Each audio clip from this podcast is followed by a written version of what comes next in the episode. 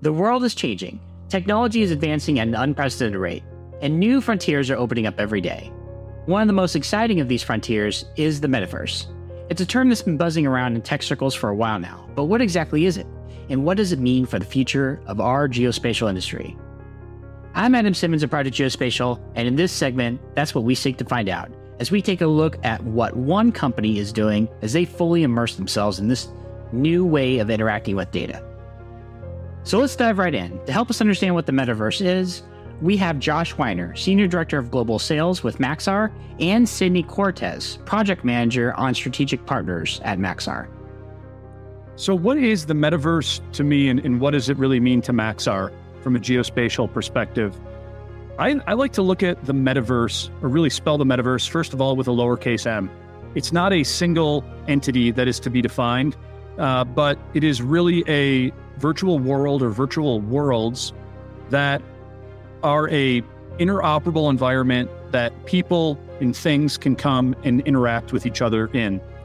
At Maxar, we're excited to be able to provide the geospatial foundation for a realistic base map in 3D that the metaverse can leverage and that we can interact with in that metaverse.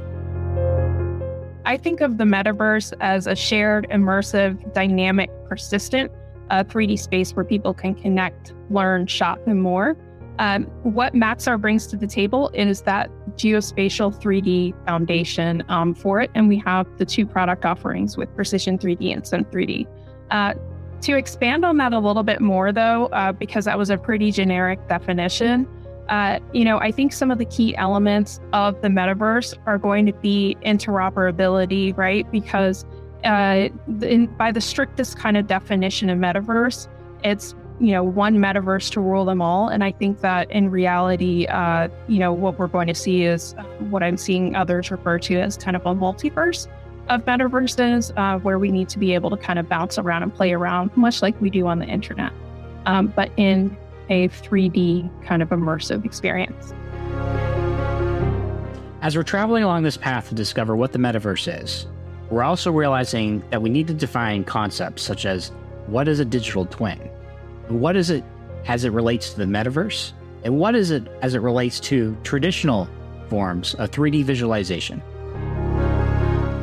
So the term digital twin, I do think it's different than the metaverse. It's not really synonymous. A digital twin is something that I envision interacting with or really residing within a metaverse or the metaverse.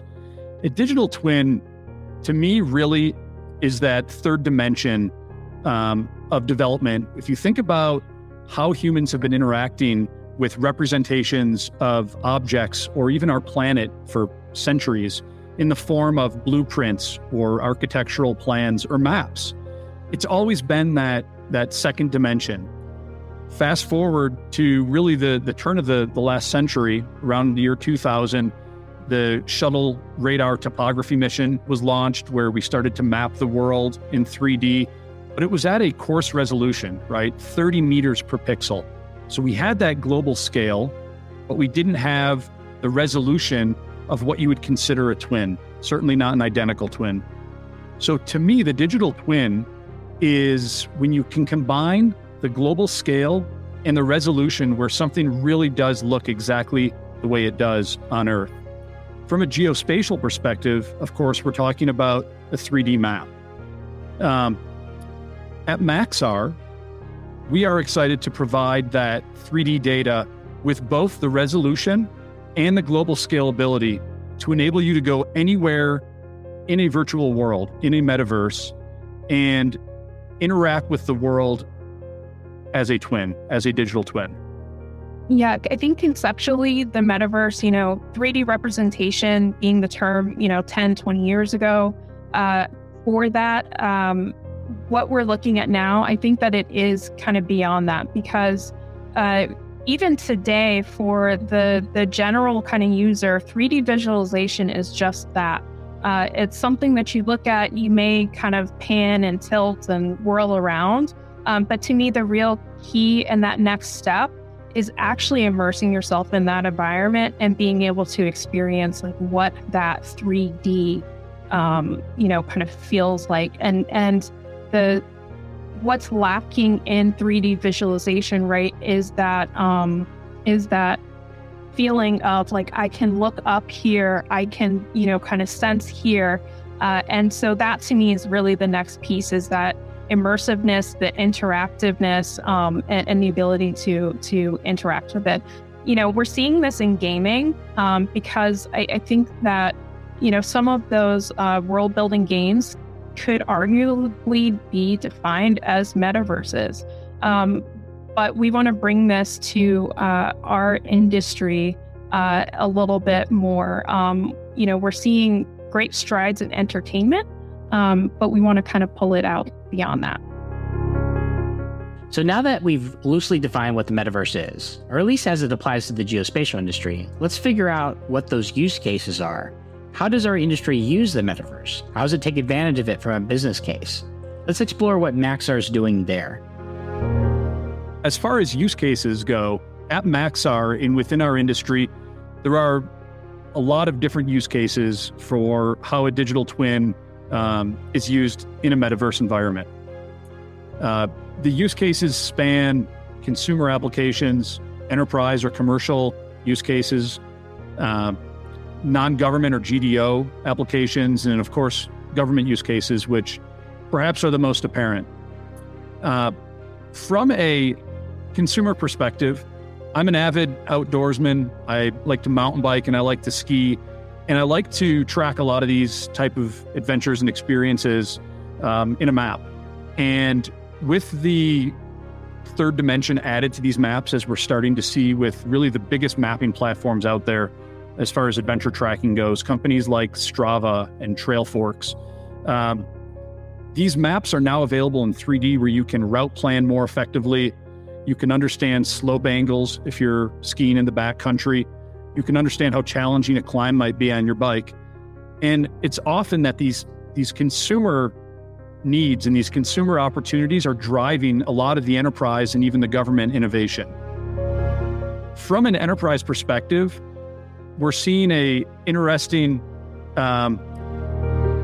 coordination of timing where, just as the 5 generation or 5G networks are being rolled out from a telco perspective, just as vehicles are moving into an autonomous state, whether it's cars or drones or even airplanes, we're also seeing the enabling technology of digital twins come on board at the same time. And it's tough to say if it's a chicken or egg scenario, because we're also seeing other hardware and tech enablers come on at the same time. Things like cloud storage and compute, GPU processing capabilities that enable us to view virtual worlds at really high resolution, at really fast frame rates, and within virtual environments that make them feel real. All of this coming together creates these great opportunities for enterprise, for government, for GDOs, to make better decisions and to create more immersive experiences. On that kind of enterprise front, I mentioned telecommunication 5G rollouts. With 2G, 3G, 4G networks, LTE networks, the need for these really high-resolution 3D models wasn't there as much. The way a signal propagates, if it's a 3G or a 4G network, is very different than the way this next generation 5G network propagates. 5G is a much higher frequency bandwidth that even things like your hand or a tree or a building would certainly interfere with. So using high resolution 3D models that are not only high resolution, but that are current and that represent the state of the earth today, enable telco operators to plan antenna rollouts and plan their network development much more efficiently. On the automotive front or on the navigation front, vehicles being able to triangulate where they are. So using those onboard sensors, whether it's LIDAR or radar or visual cameras, and triangulate against a 3D map so that that vehicle knows where it is in the physical environment at any time, is a huge enabling capability for autonomy. We have drone partners that we work with that do similar things where they're able to plan drone routes more efficiently. And even in some aeronautical examples where we've worked with the Gripen fighter jets, where they can leverage a 3D map in the use of what's called virtual positioning systems, which is something that's used in a GPS-denied environment. So if a fighter jet does not have access to a GPS signal for whatever reason, it can actually geolocate itself by looking at the ground in front of it and localizing that to a 3D map on board. It's a really exciting technology that we've been able to prove out that is enabled by geospatial digital twins that have the resolution and the currency and the global coverage to enable this type of thing to happen anywhere in the world. For our industry, I do see in the immediate future, virtual reality and augmented reality use cases. In the case of augmented reality, that accuracy and geospecificity is necessary. And that can be, in terms of 5G or, next gen telco rollouts. On the government contracting side, that could be, planning missions and, you need to know where things are at and it needs to be correct. On the virtual reality side, we're looking at, you want to have that 3D representation of the world, both sides of the house. But I think that on the VR side, we have the ability to be more creative with it and to play with it. Functionally speaking, on the commercial side, I'm actually really looking forward to the educational opportunities because, one of the things that the internet brought to the world was access to more information. And I think that having that 3D immersive, virtual and or augmented reality and beyond, will open up doors even more. And we learn our best when we're immersed in something. So that's the aspect of this that I'm really fascinated by. From a government perspective, there are a lot of use cases for interacting with 3D data in a digital twin or metaverse scenario. Today, Maxar contributes to the One World Terrain program by providing an immersive training environment with our Precision 3D data. Of course, it's the government. They have an acronym for this. They call it GEMS, which means gaming, exercising, modeling, and simulation. And so, as with a lot of technologies, the government actually can be a very leading indicator of where things are going. The same way the government enabled GPS technology, and now we all carry multiple GPS devices on us every day, whether on our wrist or in our pocket. We're seeing the same thing with 3D. So our government partners that we work with are some of our biggest innovators in leveraging 3D data in their decision-making, whether it's mission planning, whether it's simulating different environments or experiences. And they're using a lot of those same gaming engines that I mentioned previously. So we've worked to define what the metaverse is. We've worked to understand what it means to the geospatial industry. But what does Maxar have in terms of products and services connected to the metaverse? Yeah, so I mentioned that Maxar has a suite of 3D products, starting with these stereo pair created digital elevation models, and then our partnership to create this Precision 3D product that Maxar now brings to market. Our most recent 3D product is called Synth3D, and this is a product that is built in partnership with Blackshark.ai, a Graz, Austria company. And we entered into a partnership with Blackshark last year in 2022. And in that time since then, we have launched the Synth3D product. Now, Synth3D is unique in that it creates a geotypical representation of the world. And so what does geotypical mean? It's kind of a new term in our industry. Geotypical means that what you're looking at is representative of what the world actually looks like in that area. So it is leveraging actual building footprints or building roof prints, and then extracting those buildings in 3D based on typical building heights in that area. And so what that means is you won't see a 50-story bungalow in a rural area. You won't see, 100-story skyscrapers in suburban America. And you won't see, the opposite. In these central business districts in downtown San Francisco, you're not going to see these, residential type single-family homes. And so the technology that Blackshark has developed is taking our Maxar's Vivid base map, which is a high-resolution global scale base map, and the ability to extract that in 3D globally, really targeting simulation, media, entertainment, and gaming type applications, where you may not need the exact building height, and you may not need the exact building facade as it appears when you're walking through the streets, but you need something that is very performant, that has that global scalability, and that is really optimized for gaming engines. So, Synth3D is a visually pleasing, highly performant, geotypical 3D replica of the world.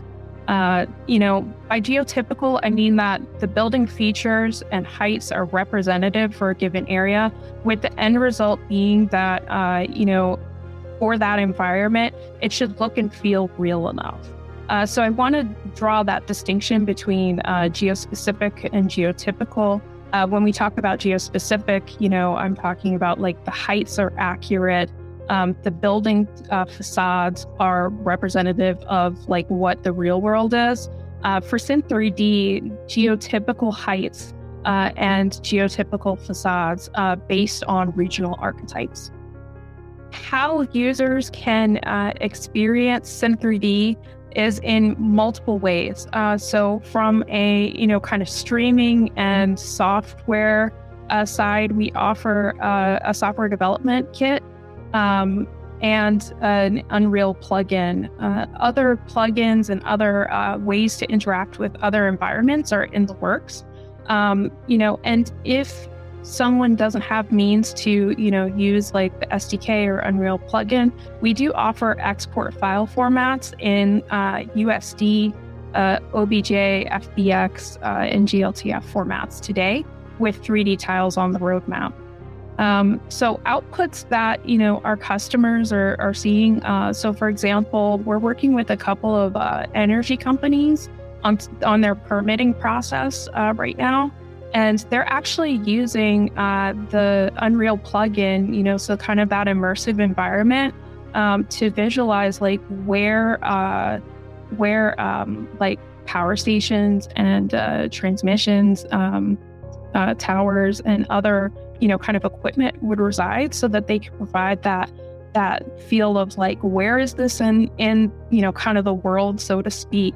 How does that relate to your neighborhood? And so that when they're presenting to, these committees, that they can not only speak to it and show images, right? They can actually fly through this environment so that people can see that would mean in eventually the real world. So far in our exploration of the metaverse, we've seen how this exciting new technology has the potential to revolutionize the way we do business. We've seen how companies are leveraging the power of the metaverse to improve collaboration, enhance our daily workflows, and unlock new opportunities for growth. But despite this focus on the business applications of the metaverse, it's important to remember that this technology has the power to help people directly. We were fortunate enough to have Jane Goodall of the Jane Goodall Institute visit us at our headquarters here in Colorado, and she gave an incredibly inspiring presentation, as she always does. And one of her stories that she gave was of a village that she worked with. And the example that she gave was a village leader who had to make a really difficult decision of, should we commence in deforestation for short-term economic gain because it's an opportunity and of course we have to feed our villagers, or should we take the conservation route and try to pursue more of a long-term economic and social and environmental, of course, gain by conserving this forest and by not pursuing deforestation. And it's a tough decision for someone in that scenario to make when you have that short-term economic gain on the one hand and really an unknown future on the other hand.